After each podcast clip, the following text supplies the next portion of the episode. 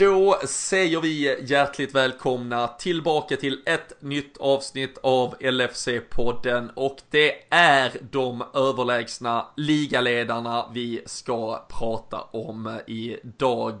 Det är första dagen på landslagsuppehållet och eh, man kan sannoliken gå med spänd rygg, eh, utpumpat bröst och eh, njuta som Liverpool-supporter i minst två veckor, eh, förhoppningsvis väldigt, väldigt många fler där till längre fram. Men eh, det är verkligen eh, good times to be alive. Liverpool vann i helgen efter nagelbitar-drama in på mållinjen. Och sen så gjorde ju varva, varvarna, vargarna ska det heta, från Wolverhampton jobbet när de slog Manchester City på Etihad. Och vi ska verkligen frossa i allt fantastiskt som vi bjöds på under helgen. Vi eh, ska eh, först och främst eh, såklart dock i vanlig ordning säga att vi gör detta tillsammans med LFC.nu. Det är ju där ni dag ut och dag in hittar den svenska supporterklubben, ni hittar eh, nyheter, analyser, krönikor,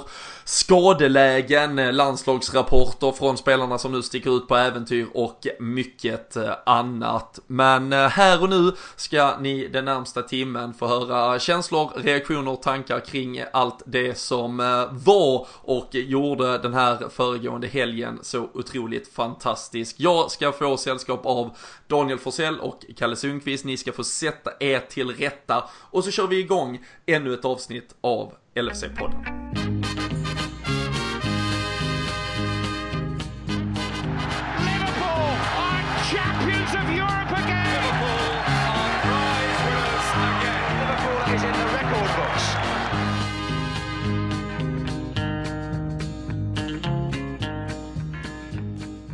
Jajamensan, det är den eh, stekheta fronttrion eh, i eh, ny tappning som är formerad.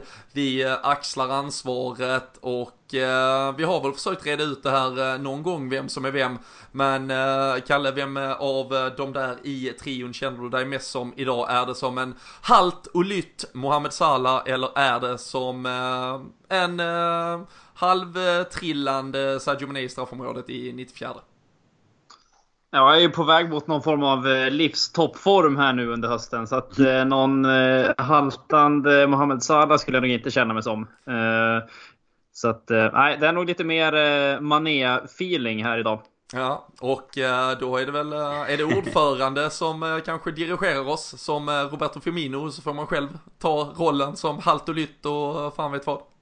Jag vet ju att ni båda är på väg in i någon sorts eh, högform-topp eh, liksom i livet och eh, formmässigt. Så att egentligen är det väl en Sala haltande som, som man själv bär på. Men det var tack för att du, att du gav mig Firmino-leendet istället. Det, det tar jag eh, glädjeligen emot faktiskt. Så, eh, så du, du blev sallad tyvärr. Ja, ty tyvärr. Ja, men precis. Det har ju... Uh, vi ska väl inte kalla det debatten för det är väl absolut inte Nej. så uppblossat. Men uh, det har ju varit... Uh, du och jag har fått ta... Vi, vi, har varit beredda att ta de få strider som har ändå puttrat upp till ytan. det var ju framförallt kanske i slutet eller där kring Salzburgsmatchen eh, när vi tappade, det gick lite hål på oss så var det några som tyckte att nu var det, fick det faktiskt vara nog med att Salah borde bytas ut. Jag vet att det pratades lite om det i förra avsnittet eh, när eh, Kalle och Krille satt här och det var ju, det var ändå någon som, som pep upp med ett par ljud till under Leicester-matchen men ehm, det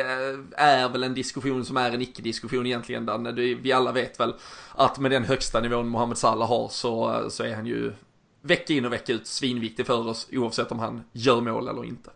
Ja, absolut. Och du, eh, som du säger, det har ju inte egentligen kanske varit någon debatt bara för att man själv har tagit debatten med några stycken. Eh, eh, och det, det, blir väl så såklart att det sätts orimliga förväntningar på en sån spelare. Och då är det några som kanske tycker att det hela tiden ska levereras. Det ska göras två, tre mål i varje match. Och jag menar, då får man ju se lite till vad, dels vad laget presterar. Eh, alltså vi är nu då åtta raka.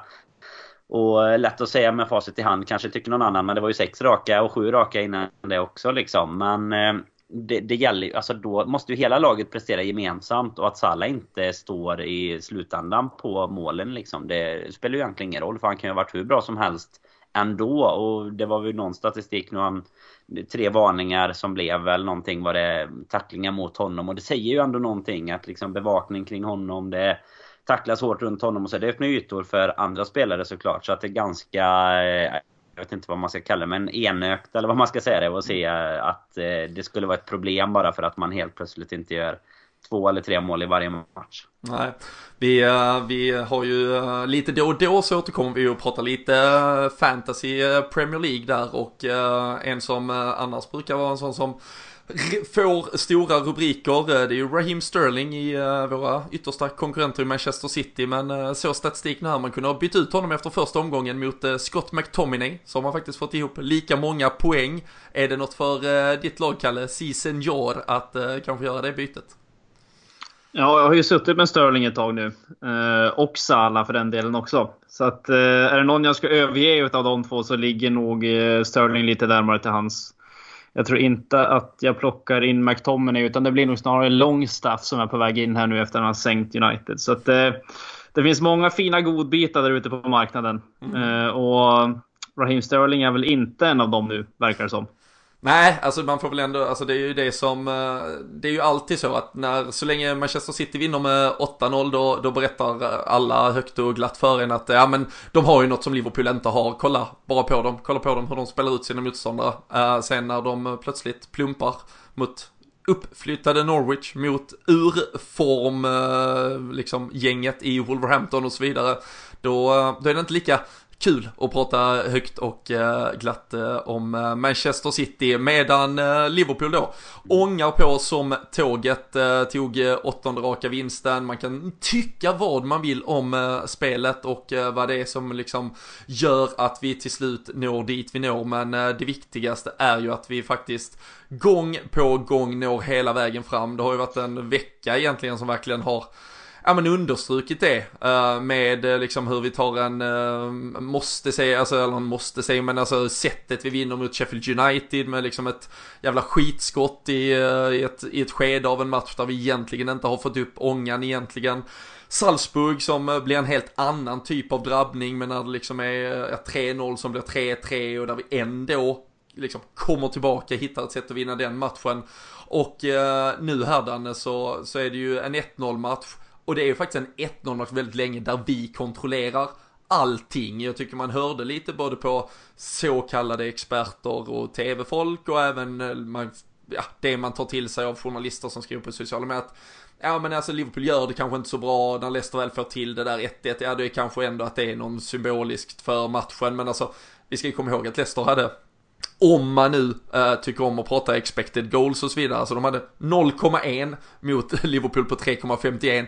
Så det var väl kanske återigen faktiskt välförtjänt att vi löser det till slut.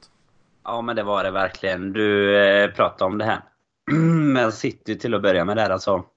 De eh, skulle ju aldrig göra något liknande efter de hade förlorat mot Norwich, fick man höra. De gick in och vann med 8-0 och så... Nu, nu kommer de spela så resten av säsongen. Nu har de haft sin plump liksom. Och eh, ja, det, det blev inte riktigt så. Och som du är inne på så är det ju extremt viktigt att man tar poängen oavsett hur det ser ut. Nu, nu spelar ju verkligen inte, om man, om man avslutar eh, Citypodden lite då, så spelar ju de verkligen inte ut Wolves heller, utan snarare tvärtom. Eh, och går man in på våran match som vi är här för att prata om egentligen då så eh, är det verkligen som du är inne på. De, eh, de som säger att det bara är tur att vi vinner på en straff i, i sista minuten, de har ju antagligen inte sett matchen. Alltså, varit lite het på debatter känner jag i veckan. För jag, jag tänkte nämna just det att jag, jag hamnade med några polare i lite eh, debatt om det just igår. Och att det var någon som uttryckte att vi var eh, vad säger man, att var, liksom, vi ska tacka gudarna för att vi lyckas hålla den eh, sviten intakt liksom. Och då, då kan man ju inte ha sett den här matchen. För jag, jag tycker att Leicester ska tacka gudarna att det ens var 1-1 någon gång i matchen. Förutom att det tog lång tid innan, innan vi liksom tog tag i vårat eh, 1-0 och vi kunde haft 3-0 lika väl. Liksom. Det, det fanns ju ingenting som eh, var Alltså som tydde någonting på att Leicester skulle kunna ta med sig alla tre poängen eller ens ett poäng. Så att jag vet inte, jag, jag tycker väl att eh, det är lätt att dra ut eh, något sånt. Särskilt efter Sheffield då det faktiskt var lite eller då var det ju befogat. Du och jag satt ju efter den matchen och poddade också Robin och då, då var det ju befogat. Då var det ju lite flyt kanske med någon målvaktstavla. Vi lyckades inte riktigt komma upp i, i liksom vår nivå men här tycker jag ändå att vi möter ett av de lagen som är absolut roligast att se på egentligen efter oss och sitter nu då kanske, alltså spelar som minst tredje bästa lag i, i ligan och Rogers har verkligen alltså, fått riktigt bra ordning på Leicester. Och så eh, ja, håller vi dem helt i schack. Det är inget annat lag som har hållit Jimmy Wardy så bra i schack liksom. Jag vet inte, det finns inte mycket att klaga på tycker inte jag. Även om eh, det kunde sett bättre ut såklart på, på siffrorna. Det kunde stå 3-0 istället för 2-1. Men det skiter vi fullständigt i så länge vi har, har tre poäng i, i väskan och bingen. Vi ska väl komma, vi ska komma till Jamie Vardy och att han blev eh, neutraliserad och det var ju ett mittbacksbyte där. Eh, vi ska alldeles strax hoppa in i det kronologiska. Men eh, om vi ändå tittar på just det du är inne på den, det här med att det är ett Leicester som faktiskt är tre i tabellen. De, vi får ju konstatera att de kommer vara ett av topplagen den här säsongen. Speciellt när vi ser hur de förmodade topplagen, många av dem i alla fall, presterar. Eh, det betyder också att vi redan faktiskt, om vi tittar på den potentiella topp 6 just nu, vi har redan mött Arsenal, vi har mött Leicester, vi har mött eh, Chelsea, vi har vunnit alla de här. Förra säsongen, Kalle, så var ju det här mötet en av de plumparna vi hade i protokollet. Det var ju faktiskt bara denna och Manchester City där vi på hemmaplan tappade poäng. Då var det 1-1 i en match som var, ja, spelades i snökaos på, på Anfield. Egentligen mot ett sämre Leicester. Och vi vet ju att vi gör en helt fantastisk säsong förra säsongen. Men att vi hittar sätt att vinna här mot faktiskt ett ganska uppumpat Leicester. Eh, säger lite, alltså har vi, fast att vi kommer från så otroligt höga nivåer förra säsongen, har vi faktiskt lyckats addera något ytterligare till lagets prestationer? Ja, men alltså känslan är väl, ja dels att vi har absolut inte gått eh, bakåt. Eh, vilket egentligen man skulle kunna tro efter liksom en sån fenomenal säsong. Eh, att, eh, att det kan stanna av på vissa spelare. Det har det absolut inte gjort. Utan det är snarare tvärtom. Eh, alla liksom upprätthåller den nivån vi hade förra säsongen och liksom eh, adderat en, eh, kanske en jämnhet ytterligare en nivå av jämnhet eh, med liksom med ett mittfält egentligen som har fått eh, mycket kritik från många håll. Det tycker jag egentligen är ganska, ganska obefogat i många matcher. I vissa matcher ska de ha kritik, men det är liksom bara att se en som, som Fabinho vilka steg han har tagit den här säsongen.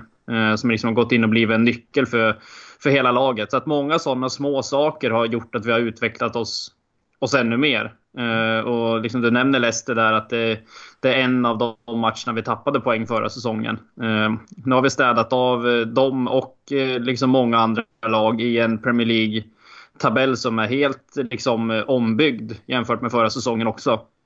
Då hade vi ett Arsenal som gick på full fart under hela hösten egentligen. Ett Tottenham som hängde på länge, Liverpool och City. Så att det känns eh, liksom ganska ljust i den bemärkelsen att vi har, vi har redan tagit poäng, eller vi har besegrat dem vi tappade poäng mot förra säsongen samtidigt som att många av de andra gamla topplagen, om man säger så, eh, vacklar liksom betänkligt. Så att eh, det känns... Eh, det känns ljust sammanfattningsvis. Ja men verkligen och uh, därmed att det är som sagt två matcher där vi då har hämtat in poäng på förra säsongen. Uh, Leicester nu då och så även Chelsea-matchen uh, för ett par veckor sedan. Och vi har ju alltså nu på rullande 38 matcher där så har vi alltså 101 poäng. Mm. Och uh, ja, det om något är väl liksom kvittot på allt det där som Jürgen Klopp numera basar över på Anfield. Ja men det är ju det verkligen. Alltså det är helt eh, osannolika siffror egentligen. Vad, alltså vad, vad kommer det ifrån tänker man bara. Vad, alltså, det är inte många år sedan man satt här och, och liksom verkligen satt i den här topp 4 situationen istället. Att man gjorde allt för att, att ta sig upp till topp 4. Det började ju där med Klopp redan i första säsongen när han, eh, han var här. Liksom bara på de åren så har han tagit oss till istället sitta och vara lite förbannade när vi liksom eh, har åtta raka. Eller vi är inte så förbannade kanske. Men det finns, jag känner att det finns liksom så här orimliga förväntningar som sätts. Att numera handlar det inte om att att vi kanske ska vinna utan nu vann vi inte med tillräckligt mycket och, och det liksom, nej det var inte tillräckligt snyggt eller någonting så eh, oh, det var den, ju, den och statistiken. Och det var ju exakt det som, alltså för alltid, alltså till och med i våra liksom lägsta punkter så har vi ju alltid kunnat liksom, vi slog ju Chelsea med Roy Hodgson med 2-0 och Torres, alltså att, att kunna hitta en höjd har vi ju det har man ju trots allt alltid fått vara med, alltså det har vi ju kunnat göra då och då, men det är just det där att vi aldrig har kunnat ja. göra det över tre, fyra matcher ens som har varit det stora problemet och när vi inte har vunnit ligaguld så är det för att mm. vi har kryssat för mycket mot skitlagen hit och dit.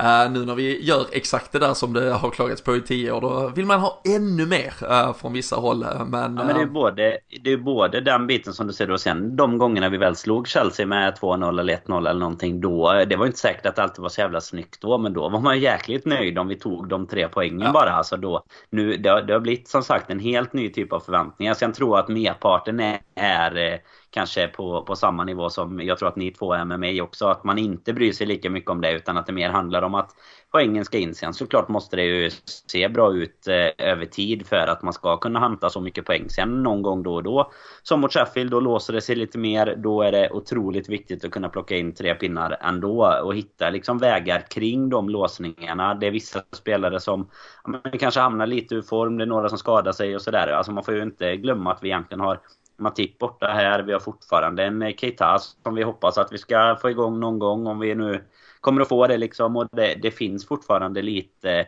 sparmaterial i, i det här också. Så att, mm. eh, att vi bara ångar på och har över 100 poäng på rullande 38 det är ju... Det är fan bragdguld alltså. Ja men det är verkligen det och jag såg, uh, det var väl uh, du Kalle som uh, så här, subtweetade en, uh, ett videoklipp från när Klopp uh, går ut och knyter näven och liksom uh, smäller den i luften mot uh, De Kopp efter matchen från ett av de där ganska stora uh, som hade delat det liksom med texten att liksom let it sink in att liksom den här gubben är vår, han kommer inte vara det för alltid. Um, är det, det alltså det, det, finns ju en, en hemsk baksida med detta att risken är att vi, vi är uppe på den absoluta piken för att sammansätta ett lag som är så fantastiskt, fyllt av så mycket personligheter, når de här framgångarna uh, vecka in vecka ut, ledda av den man som Jürgen Klopp är. Det, det är ju liksom läge att nypa sig själv, Kalle. Jo, men det är det. Och jag fick någon form av uppenbarelse där. Jag såg, eh, såg det där klippet i morse eh, när jag satt på bussen faktiskt och gnuggade mig i ögonen när jag var morgontrött. Att, eh, liksom, man måste tänka på... Man tar så mycket för givet egentligen nu. Eh, det, liksom, det slog en eh, liksom, allra mest i helgen egentligen när vi mötte eh, Leicester och Rodgers. Att det har liksom gått fyra år med Klopp nu. Eh, och man eh, tar det nästan varje dag dag för givet att han är Liverpool-manager, men han kommer ju inte vara det för evigt. Eh, och det han har gjort med det här laget och fortsätter att göra egentligen. Eh, utmanar liksom fram till eh, sista dagen i ligan förra året, vinner Champions League och nu är vi åtta poäng ifrån City på, på åtta matcher. Att, man, det är lite läge att nypa sig i armen faktiskt emellanåt. det känner jag. Så att, det är ju på något sätt, skulle det nu bli att han går och liksom att vi skulle gå och vinna Premier League och, och fortsätta vara så bra som vi har varit så kommer ju han liksom vara nutidens Shankly kan man ju tänka för mm. dem, alltså våra yngre och även för oss som inte har fått uppleva Shankly. Det är Jörgen Klopp vi kommer prata om i framtiden. Det är ju inte Shankly och Paisley och allt vad de heter som det äldre gardet pratar om. Så att, eh, nej, det man får liksom stanna upp ibland och eh, liksom tänka efter när man ser hur situationen är i andra lag också. Och mm. tänka på hur välmående hela klubben är. Eh, och det är mycket tack vare Klopp. Nej men verkligen. Vi pratar väl, alltså vi pratade ju rätt mycket om det redan förra säsongen egentligen. Att just den här biten med att man inte hela tiden ska kanske vilja ha mer och mer och mer hela tiden. Utan att man verkligen så här, som du, du nämnde det Robin, alltså det finns ju någon viss rädsla för att vi är på toppen. Eller rädsla ska jag inte kalla det, men alltså det det är ju så, man kan inte hålla inne en sån topp i, i tio år heller liksom. Utan att man just nu är på toppen, det kanske är vårat år. Vi vann Champions League förra säsongen. Men jag vet vi pratade mycket om det då förra säsongen när vi fightades om ligan och eh, Champions League samtidigt. Att nu, nu gäller det ju bara att ta det vecka för vecka liksom. Nu är det ju bara att njuta. Eh, även om det inte är så lätt att, att njuta kvart i fyra inför en match. Det kommer ju vara likadant nu. Eh, varje match hela den här säsongen kommer man ju ha samma samma stressnivå liksom som man har haft i ett och ett halvt år här nu. Men eh, det är liksom, man måste på något sätt kunna, särskilt efter en match i alla fall, kunna sätta sig ner med en segerwhisky eller något alkoholfritt kanske om man vill det. Och bara liksom njuta av, precis som Kalle klubben är välmående, vi har Klopp, vi har ja, i alla fall alltså fem av eh, fem av säkert topp 20 i världen liksom spelar i mm. vårt lag i stort sett. Och det, det går liksom inte att då kan vi inte börja säga bara ja ah, men tänk om bara Salah nu hade varit lite mer klinisk avsluten. Det är liksom... Nej och det... Bara... Nej verkligen. Och alltså jag, jag hoppas verkligen att folk förstår att det här är det bästa Liverpool-laget genom alla tider. Alltså det kommer säkert finnas flera upplagor som har vunnit fler titlar, äh, även om man får konstatera att det finns jävligt goda odds för att eh, Klopp kommer att fylla på det skåpet äh, under de åren han nu åtminstone minst kommer att stanna. Men eh, man, kan, man kan liksom bara alltså, tävla och utveckla liksom, sig själv, sitt eget lag, eh, försöka nå en så hög högsta nivå som möjligt. Vilka liksom naturlagar och eh, ekonomiska dopingförhållanden som sen förändrar liksom världsbilden runt omkring en. Det kan vi inte styra över. Men,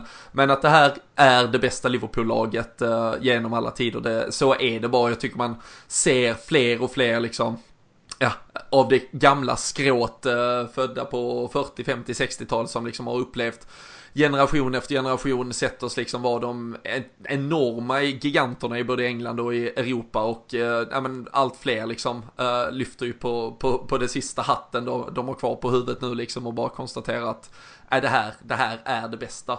Och eh, jag, jag, tycker verkligen att vi ska passa på, jag skrev igår också liksom efter Citys förlust att vi har, alltså det här Liverpool-laget med, nu har vi redan slått lag 3, 4, 5 och, och 7 eller något sånt. Det är, liksom, det är inte pisseseger heller vi har tagit utan vi har liksom börjat jävligt starkt. Vi leder ligan med 8 poäng efter 8 matcher.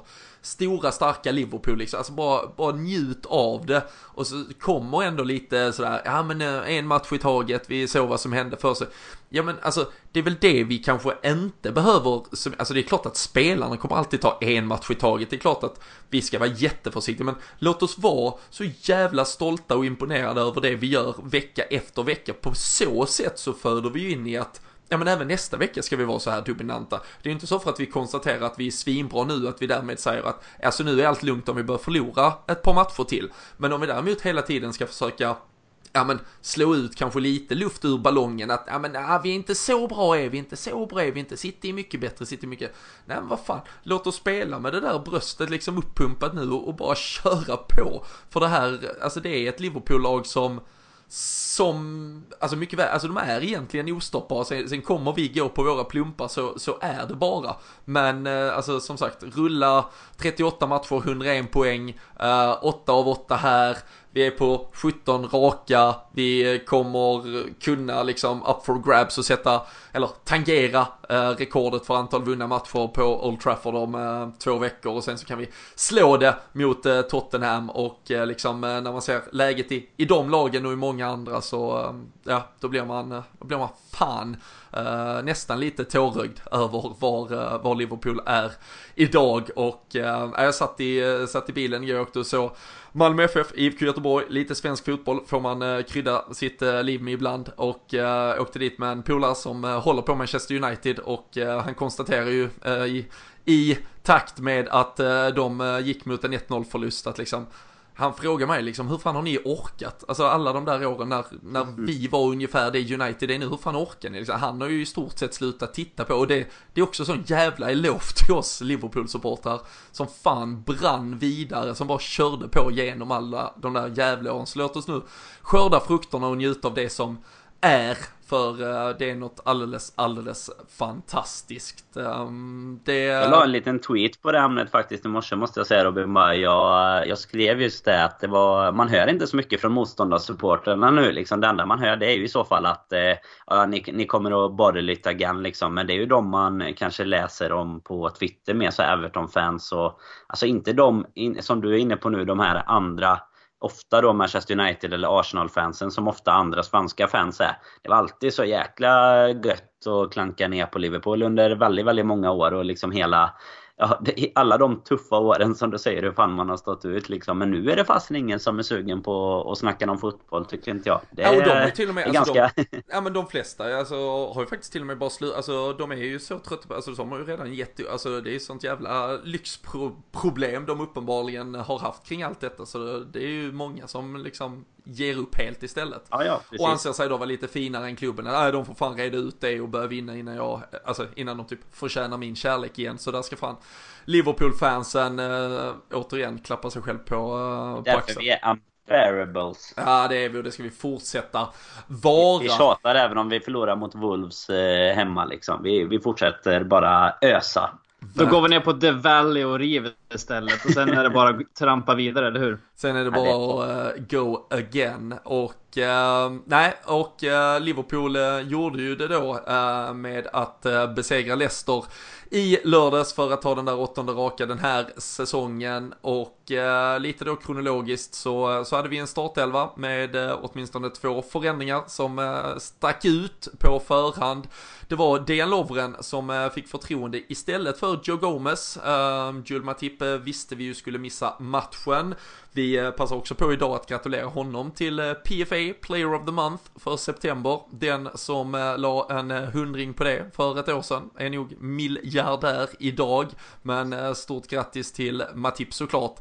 Men eh, ja, utöver då Lovren in, Milner kommer också in och eh, mittbacks, eh, alltså det är ju ändå järvt gjort av eh, Klopp, Kalle. Ehm, det är ju, alltså Gomes hade en tuff match mot Salzburg, men eh, Dejan Lovren var ju liksom för en månad sedan egentligen inte ens i planerna att vara här resten av säsongen kanske och eh, nu blev han någonstans eh, handpicked för att eh, stänga ner Jamie Vardy och så lyckades han dessutom med det till 99%.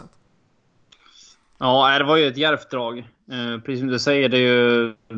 Liksom, Lovren var ju dels en spelare som var på väg bort sista dagarna till transferfönstret och en spelare som vissa gånger inte har varit inkluderad i, i matchtruppen. Så att det, det är klart att det är eh, liksom en spelare som inte har kanske fått sitt självförtroende boostrat allt för mycket Eh, av förklarliga skäl och har inte spelat mycket Premier League-fotboll heller sedan liksom i slutet av, av våren egentligen. Så att eh, en liten eh, ytterligare dolk in i, in i Joe Gomes eh, hjärtat kanske efter att... Eh, nu finns det säkert fler eh, anledningar till att Lovren spelade i helgen än att eh, Gomes hade en lite knackig match senast. Men det är klart att eh, vi satt ju och skämtsamt lite grann och diskuterade inför matchen att ja, men, eh, Lovren kommer gå in och stänga ner VAR, det tror jag du skrev. Och sen eh, skrattade vi lite grann. Så att, eh, det gick ju och blev så. Eh, jag tror inte att det var många som hade räknat med att Lovren skulle starta. Men eh, klev egentligen in och gör, gör det ju bra, tycker jag. I för, liksom med tanke på att han är, är, absolut inte i matchform och har inte liksom uh, spelat speciellt mycket matcher på sistone.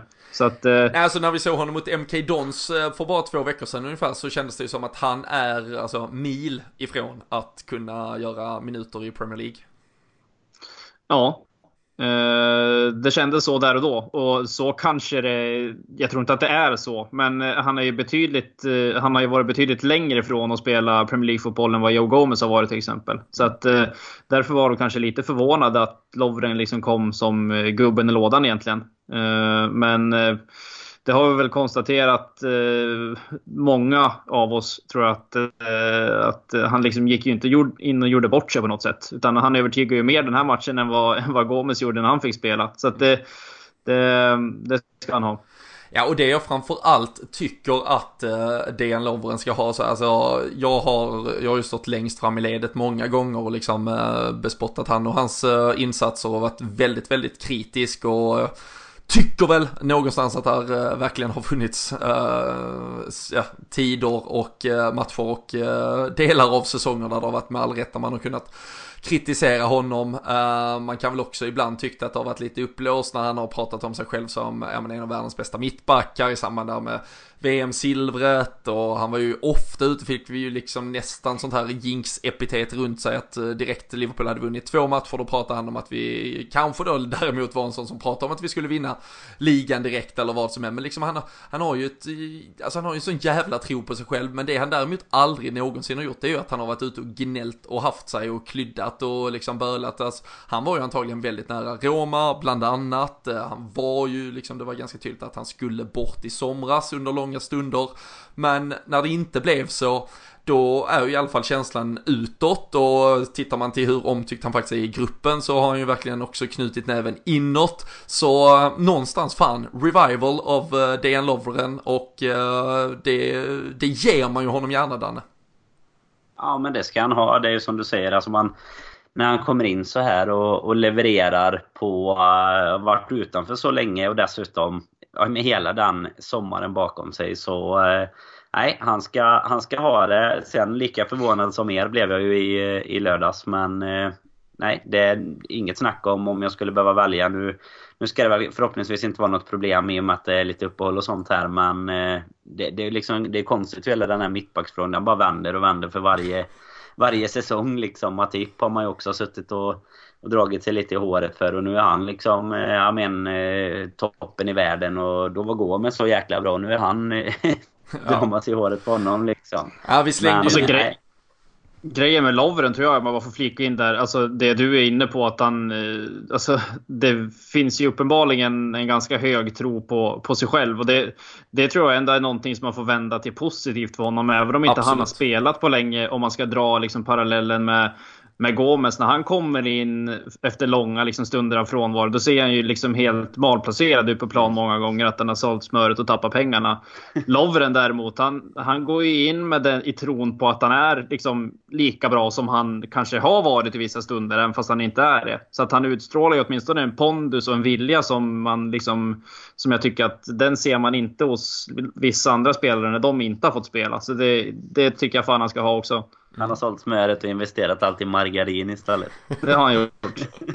ja, han äh, är... Äh, nej, men äh, verkligen. Vi äh, får ju skicka kärlek eh, till eh, DN Lovren och eh, en riktigt fin insats. Vi slängde ut frågan på Twitter och följer man oss inte där redan kan man göra det. LFC-podden heter vi ju, det är ju tipstävling bland annat som alltid är väldigt uppskattat inför varje match.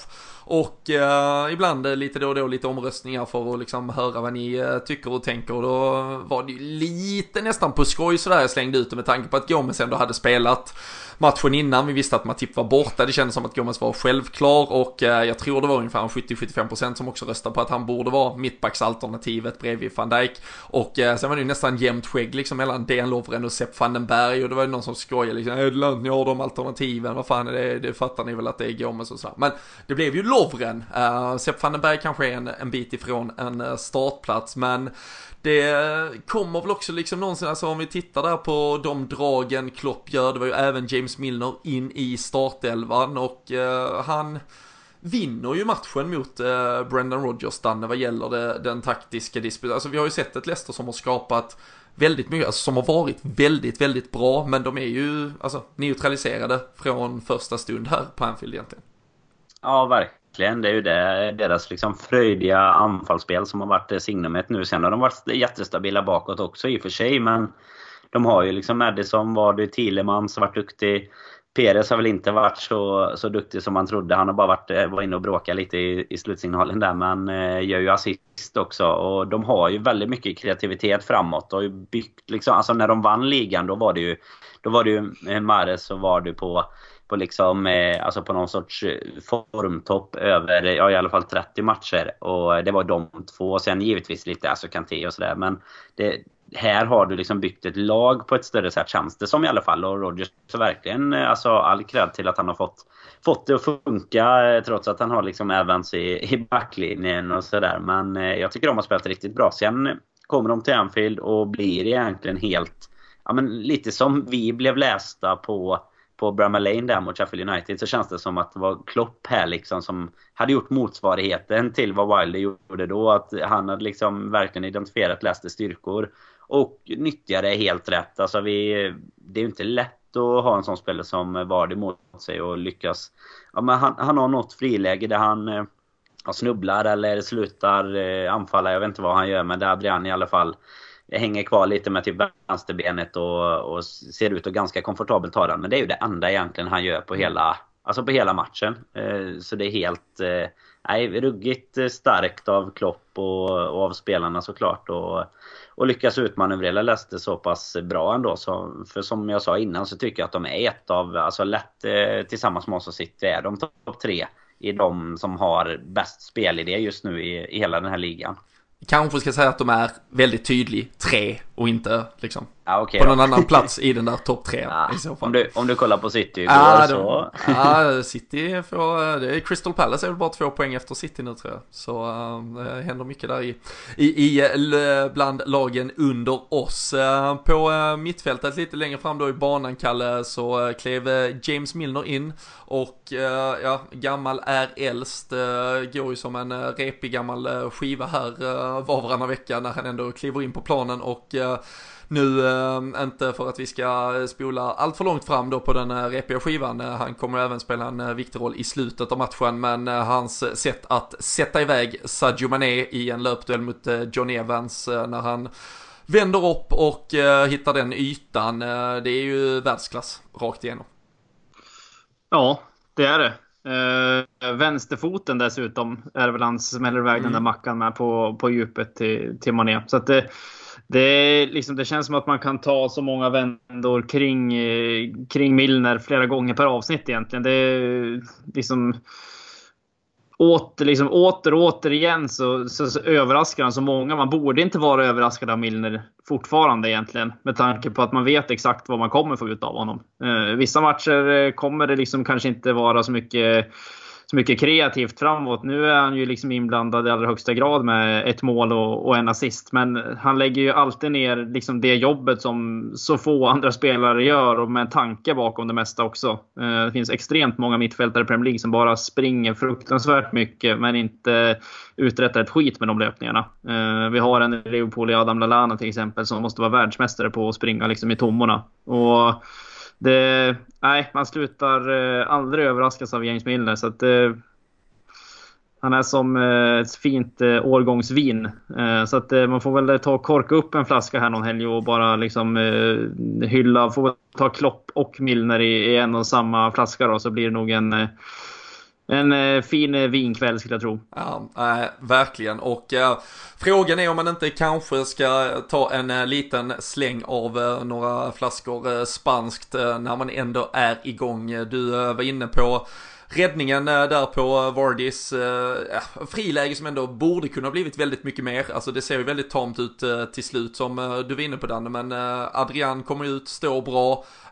sen kan man kanske tycka att han kan eventuellt göra det bättre även om det absolut inte är liksom något dåligt ingripande på det som blir 1-1. Eh, det är ju liksom inte målvaktsspelet som är det som sticker ut i alla fall. Och eh, eftersom Allison eh, Becker av allt att döma är tillbaka i eh, liksom mellan stolparna när vi eh, kommer igång igen efter det här landslagsuppehållet så eh, blir det ju någonstans ett bokslut för åtminstone en första sejour eh, som eh, första keeper här i eh, Allisons frånvaro. Och det är väl verkligen bara att lyfta på hatten för den insatsen han har gjort. Det pratades mycket om att vi skulle i alla fall kosta några poäng att inte kunna ha vår första målvakt. Men det är noll av 24 så att säga tappade poäng. Mm. Nej, verkligen. Det är bara att eh, vara imponerad eh, av vad han har gjort egentligen. För det, det, är såklart att det finns tabbar och lite mindre bra ingripanden inblandat i det också. Men alltså komma med de förutsättningarna som han gjorde nu bara så precis strax innan egentligen premiären och sådär och bli, bli klar för klubben överhuvudtaget. Och sen så få, ja egentligen, sätta, sätta sig i spel direkt. Vad var det? 30 minuter in eller någonting var det väl i, i första ja. matchen som, eh, som han går i sönder där, Alisson. Och, och sen har fått spela från där och det hade han nog inte riktigt räknat med när eh, han liksom lämnade West Ham i början på sommaren där. Så att, eh, nej som du säger med förväntningarna som som man hade så är det bara att konstatera att är helt eh, magiskt egentligen så här i efterhand. Och han är nog ganska nöjd när han satte sig på, på bänken nu med tror jag. Liksom.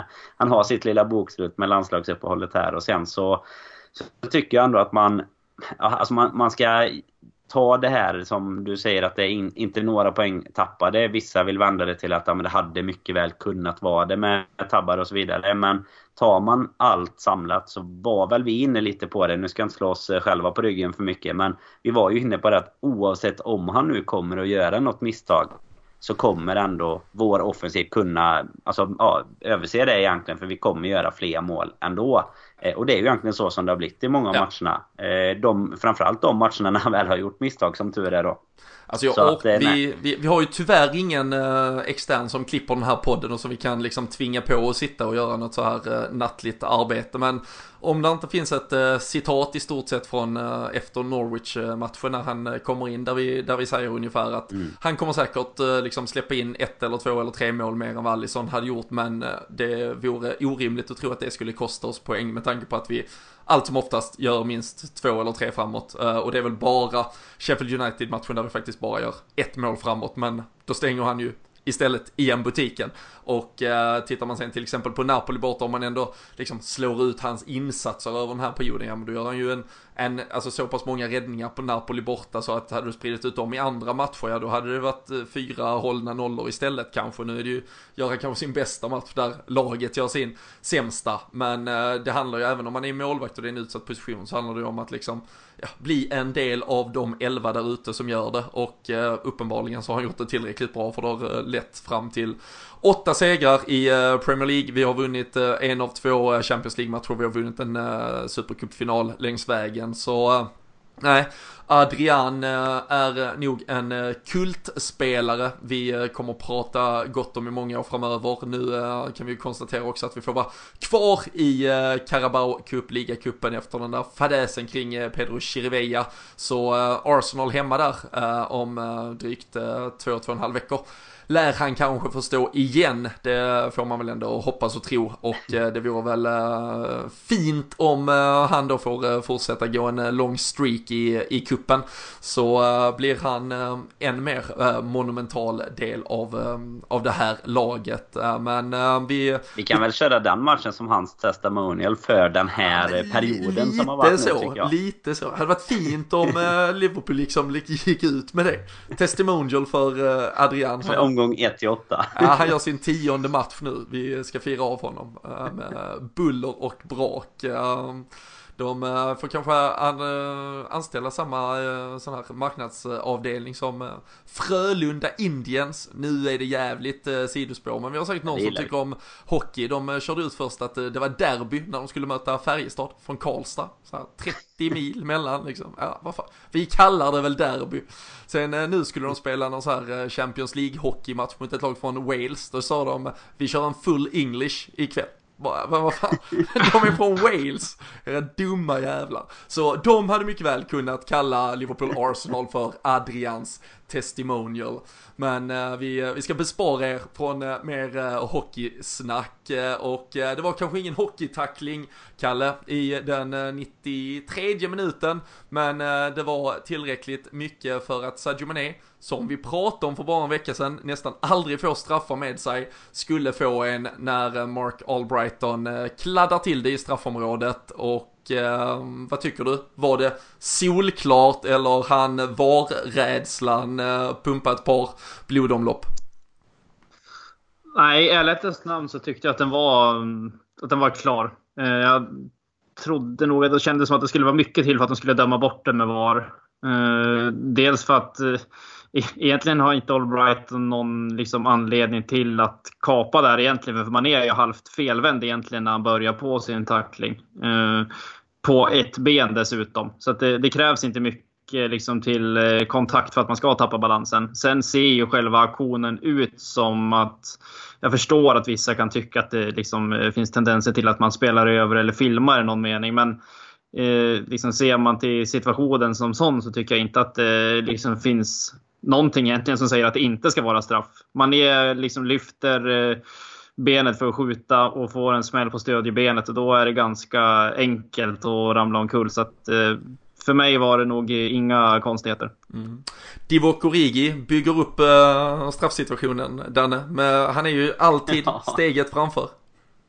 Ja, man kan väl säga att han bygger upp den, men jag vet inte riktigt vad som hände där. Jag inte tänkte inte på det i situationen liksom riktigt. Men han, eh, han somnar ju på något sätt i, i sin aktion känns det som i liksom 92 minuten. Men Albrighton är ju också, alltså det är ju jättekonstigt. Alltså hade han, jag vet inte om han är rädd att det ska bli en bakåtpassning eller någonting. För egentligen kan Michael bara plocka upp den bollen. Men eh, det tackar vi för. Och jag, jag får väl instämma med Kalle att jag tycker också att eh, straffen egentligen är rätt, är rätt klar. Jag tycker väl också att den är det delvis för att man egentligen bara hade kunnat spela fram. Jag tror att det är Lalana som har tagit sin position där i, i straffområdet. Då förstår du att man hellre lägger sig ner. då, då såg han det och la sig direkt. Nej, när Lalana väl hade hamnat rätt så såklart kom Albrighton in och, och sänker Mané istället. Så nej, men jag tycker att det gör lite också att... För alltså det är ju ändå touch, det, är, det behöver vi inte ens debattera. Så nej, det är helt rätt och eh, fram skickar vi Stålmannen. Greatest of all time. Ja men så är det ju och uh, det är ju Iceman, det är kyla rakt igen. Så jag, jag eh, flög upp på soffan, jag stod och studsade och höll på att banka huvudet i väggen och sådär. Och så, och så ser man liksom spelaren som står 11 meter från mållinjen och ska göra jobbet och han bara liksom, jaha, rycker på axlarna, dunkar in den. Eh, uh, spänner upp uh, musklerna och det är ju biceps och triceps uh, som... Det, det, är inte liksom söndagsgymmet i Söderhamn där Kalle på, på den kroppen när han sm smäller upp grejerna men... Uh, det är ju återigen som vi sa, alltså orden räcker ju inte riktigt till för honom. Man, man kan otro, alltså det är klart man kan eh, dividera insatser hit och dit, men att så ofta fortfarande på liksom med den åldern med, med vad han egentligen liksom har åstadkommit, vad han egentligen inte så att säga behöver åstadkomma längre, äh, sticker ut med en sån otrolig vikt och eh, det är ju, man är ju så jävla glad att det är han som är på, på banan eh, fortfarande. Det är ju inte varje match han är på banan i den 95 minuten så, så att han är det just eh, när det krävs i det läget. Det, ehm, det får man väl också tacka framförallt Jürgen Klopp men eh, kanske nästan eh, över makter för. Eh, men eh, en eh, otrolig avslutning och eh, som vi skojade lite om där, den här Divokeri, han driver ju alltså upp bollen på väg in mot straffområdet men liksom slår av helt på,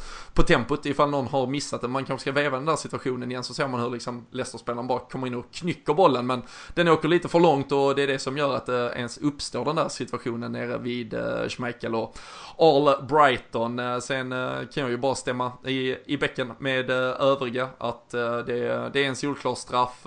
Man kan tycka vad man vill. Jag såg att Alan Shearer och eh, många andra eh, av, som sagt, engelska tyckare som eh, annars till exempel tyckte att Calvert Lewin skulle, fick en solklar straff när Dejan Lovren nuddade honom i ett derby på Anfield för en, två år sedan. Då var det supersmart av den unga engelska anfallaren att ja men direkt han fick, kände något i ryggen då ska han gå ner. Det är så man gör. Men när Sadio Mané får en spark på stödjebenet då tycker de att han överdriver när han lägger sig ner för han hade kunnat stå upp. Och så, så låter det ju tyvärr ofta i de där tv-studiorna. Jag tyckte väl att svenska motsvarigheten eh, i, eh, i Viasat var lite Uh, mer uh, förstående och uh, där Bojan höll ju absolut med och Erik Niva, även om han var förstörd efter Tottenham-matchen lite tidigare, han, han kunde väl tyvärr inte annat än att hålla med han heller så nej, det blir ju ett rafflande avgörande och Eh, det var väl tur däremot att vi för en gångs skull inte, vi brukar alltid avsluta med att anfalla mot Dekop så att säga. Det gjorde vi ju inte denna gången och det är ju så vi har inte fått en straff mot eh, Dekop i ligaspel på typ fyra år. Så eh, det, det kanske var tur i alla fall eh, när, när vi nu summerar slutskedet av detta. Men eh, med eh, liksom eh, det slutet som blev, de känslor det såklart föranleder. Kalle, hur, vad tror du liksom? Ja, kontra att få någonstans, nu hade ju kanske det här City-resultatet, om det då ändå hade blivit som det hade blivit, hade ju Liverpool varit helgens stora vinnare. Men att få avsluta på det sättet innan gruppen skiljs åt, sticker på ett landslagsuppehåll, det, det gör ju inte dåligt för liksom statusen i alla fall. Nej, det har jag svårt att tro. Eh, och en grupp egentligen i grunden som är eh, extremt sammansvetsad vad det verkar. Liksom jag pratat om det så många gånger att det liksom verkar vara en sån välmående grupp överlag. Och att liksom gå till ett eh, nu två veckor långt uppehåll egentligen innan vi ska spela igen. Med, med dels den matchen i ryggen och sättet vi vinner på samtidigt som, så man har liksom någon form av vetskap eh, långt tillbaka att City tappade poäng också. Att det är åtta poäng liksom ner. Eh, det tror jag jag tror att det skapar ganska mycket lugn också för, för, för hela truppen egentligen. Eh, det är liksom alltid någonting speciellt att gruppen ska skiljas och det är många som ska iväg till respektive länder och spela, spela, spela landskamper och kvalmatcher till höger och vänster. Och liksom allt vad det innebär. Slit på spelarna och eh, skaderisk och liknande. Så att, att gå med det resultatet med sig, det, det tror jag nog är en ganska angenäm känsla. Jag tror att det är betydligt roligare att gå till uppehåll för Liverpool och Klopp än vad det är för Solskär till exempel. Han kommer nog att sitta och jobba idligt de här de här två veckorna för att försöka hitta lösningar. Så det, det, finns två olika, olika världar där känns det som. Solfär. Sen tycker inte att man får... Jag tycker att man får glömma heller när vi pratar matchen och spelare som sticker ut. Så tycker jag att man ändå får nämna liksom Sadio Mané som, som gör ett mål, eh, ligger bakom straffen och egentligen springer som en galning ner efter hela, hela högerkanten där. Jag vet inte hur många gånger han han eh, liksom hade avgörande tacklingar på, utanför eget straffområde där vissa farligare än andra. Så att eh, han är också någon man ska lyfta fram om man bara ska eh, peka ut spelare för matchen.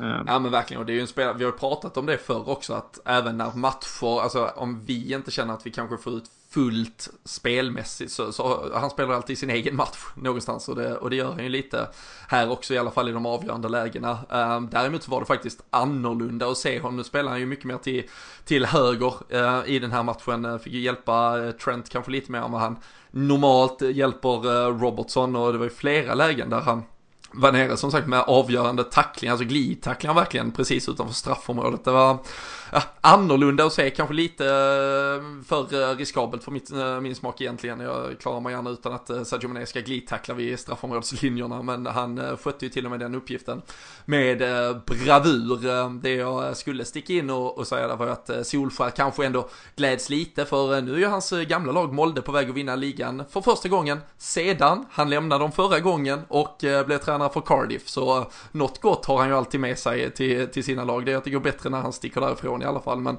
vi hoppas att uh, han är kvar i uh, Manchester United. Uh, tror jag väl att jag talar för alla när jag säger Danne eftersom vi möter dem efter mm. uppehållet.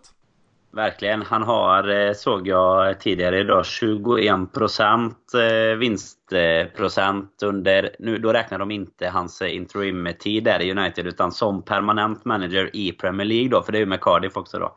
Så eh, ja, jag hoppas inte att han ska förbättra på de 21 eh, procenten när vi möter dem. Men det, det, får vi väl ta till en, eh, till en podd längre fram. Mm. Så att man har något att se fram emot här under de här landslagsuppehållen. Vad kallar du det? Kalle Kval och allt vad det kallas. Träningsmatcher och...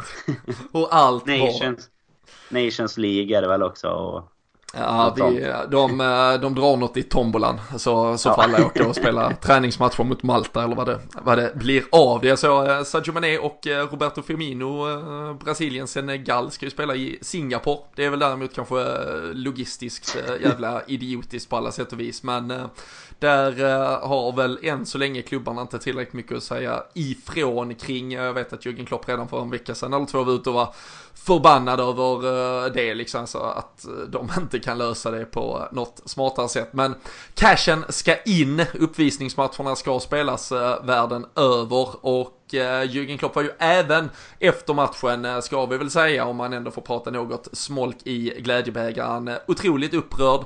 Du eh, var inne på det, Dan, att eh, Salah drog ju till sig väldigt mycket markering. Han, så att säga, skapade gula kort hos motståndarlaget, men i slutet av matchen när Hamza Chudhuri hade kommit in och eh, alltså genom att, alltså han släpper, alltså han, han tänker ju inte ens på att han ska bara, alltså han, han, han, han bara sparkar skiten ur Sala när han eh, plockar ner honom och den är ju den är ju taktisk ur aspekten att uh, Salah annars är på väg fram. Den är ju våldsam, den är vårdslös, den är bakifrån, den är inte i närheten av en boll och så vidare.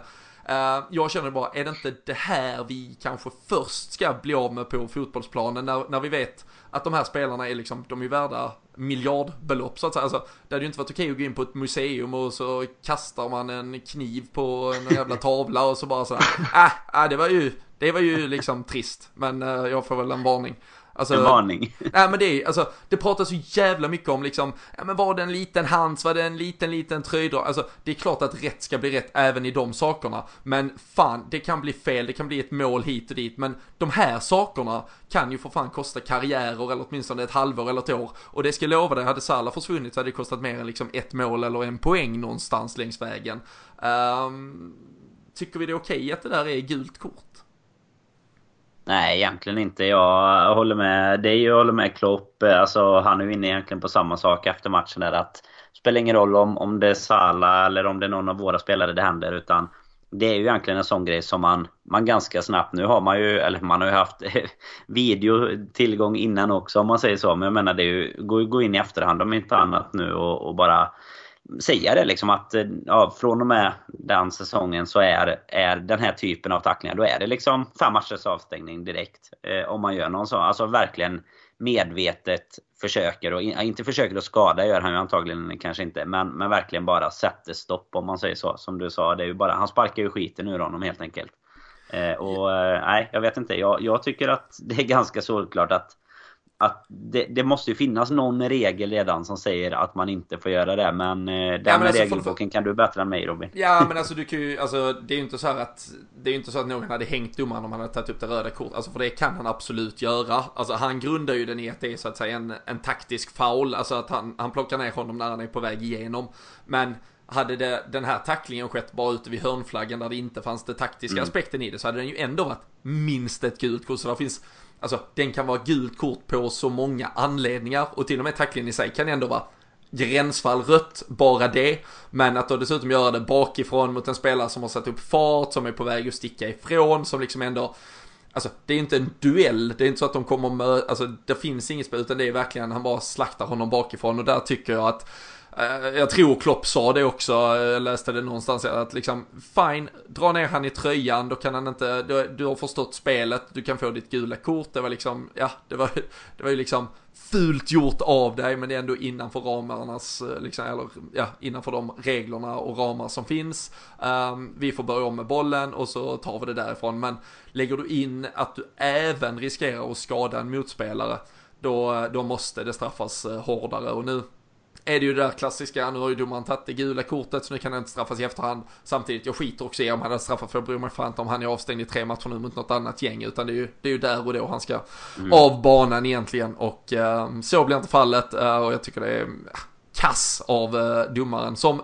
annars tyckte jag var väldigt bra. Det är ganska skönt att ha de där domarna som inte är de liksom mest profilstarka. Tyckte han skötte det bra och Nej, en uh, match som till 90% annars uh, verkligen avslutades med glädje och uh, nu har det ju också konstaterats att Salas skada nog inte är särskilt allvarlig. Han har heller inget uh, landslagsspel nu utan två veckors rehabilitering så ska han vara klar mot Manchester United där när vi kör igång igen. Ehm, så det är väl happy days, eh, Kalle. Ehm, rakt igenom som Liverpool-supporter. Finns det något mer från eh, helgen, alla dess resultat, eh, individuella prestationer och så vidare att ta med sig, tycker du, innan vi stänger igen för den här gången? Ja, nej, det tycker jag väl inte. Inte rent spontant mer än att eh, vissa topplag verkar vara inne i en eh, jäkla djup, eh, en avgrundsdjup kris på, på sina håll. Eh, det tycker jag inte vi ska bry oss så mycket om, utan jag tycker att vi ska fokusera på det Liverpool gör, att vi har åtta raka den här säsongen. Åtta poäng ner till City och att eh, vi är eh, jävligt starka. Och att vi vi har tackat av Adrian lite grann här nu också. Det, det, tycker jag också är någonting man ska tänka lite grann på. Att det var många som såg ett, ett mörker framför sig när Eh, när Alisson gick sönder första matchen. Så att, eh, jag tycker en säsongsinledning som vi har skött med bravur egentligen ända fram till nu får man väl ändå göra någon form av eh, kortsiktig sammanfattning fram till det här uppehållet. Så har det liksom varit fem plus eller fem getingar eller liksom eh, vilken tidning man nu väljer att följa. Men eh, fem Milners tycker jag att vi kör här i podden. Ja, då är det fem eh, små jätter helt enkelt. Det är ju GOAT som gäller. Um, Danne, känner du att um, det är något du behöver få, uh, få ur dig uh, inför att uh, vi också tar lite landslagsledigt. Vi är väl med i svenska öllandslaget eller någonting kanske. Men vi vilar en vecka i alla fall efter det här. jag har en liten såg jag måste avsluta avsnittet med att dela ut här om, om det nu är är någon som eh, lyssnar eh, så här länge så förtjänar de att få det. Vad, är det Brasilien och Senegal som möts i Singapore? Jajamän. Ja, det är ju en otrolig såg till, eh, alltså den är annars vanligtvis ganska bra anordnaren, för min del i alla fall, Jocke Lundberg som sköter resor världen över. Att han inte har rekat Firmino mot Mané i Singapore. Det tycker jag att han ska ha en, en liten såg för och ytterligare en liten petning kanske från några avsnitt till innan han får synas i det här formatet igen. Mm. Han, vi satt ju här innan det kan vi väl avsluta med för det är ju desto positivare. Vi satt ju här innan och, och pratade och eh, planerade lite inför podden Away. Eh, man kan ju bara konstatera vilken jävla succé alla har gjort som har eh, bokat de platserna. För de hade man nog kunnat sälja för guld och kameler på marknaden nu känns det som. De går, hade gått åt de där plåtarna annars. Men den här hösttrippen vi har i slutet av november mot Brighton sitter vi och planerar nu. Vi hade med oss Jocke tidigare och det blir som vi har pratat om Danne, eh, brasilianska köttrestauranger och annat eh, kul. Det gillar vi ju. Eh, känns som att det ligger i tiden när Allison är tillbaka mellan stolparna också. Men, eh, Upp i grillen kanske? Ja, vi hoppas han står. Det vet vi inte än. Kan bli att vi eh, kräver Adrian eh, i mål för att ha Allison vid grillen istället. Men eh, sen skulle ju Jocke vidare på något viktigt sa han. Och en minut senare fick vi en bild på när han satt och badade badtunna och drack bira. Så han kan fan sitta där i badtunnan och sörpla i sig en såg på att han inte är med här eller att han har löst biljetter till Brasilien, Senegal i Singapore. Men dit ska några Liverpool-spelare. Ni håller annars koll på vart alla spelare beger sig nu under landslagsveckorna genom att haka på LFC.nu. Det är där ni får nyheter och annat kul varje dag. Häng med i snacket där blir ni medlemmar så Eh, kan man ju också ge sig in i liksom kommentarsfält, eh, tycka och tänka. Det är väldigt roligt och så stödjer ni ju framförallt också supporterklubbens arbete. Det blir vi alla gladare och eh, lite starkare av. Vi tar paus resten av veckan nu. Vi är såklart tillbaka i början av nästa när vi ska snacka upp Manchester United-matchen. Det Kan ju också hända väldigt mycket i kanske då framförallt motståndarlägret inför den matchen så det lär finnas mycket att Eh, peta och eh, peta i och prata om. Men eh, till dess får ni ta hand om er, ha det så bra, njut av att titta på tabellen minst sådär 7, 12, 13, 17 gånger om dagen. Tack för att ni är med oss, tack för att ni finns, ha det bäst.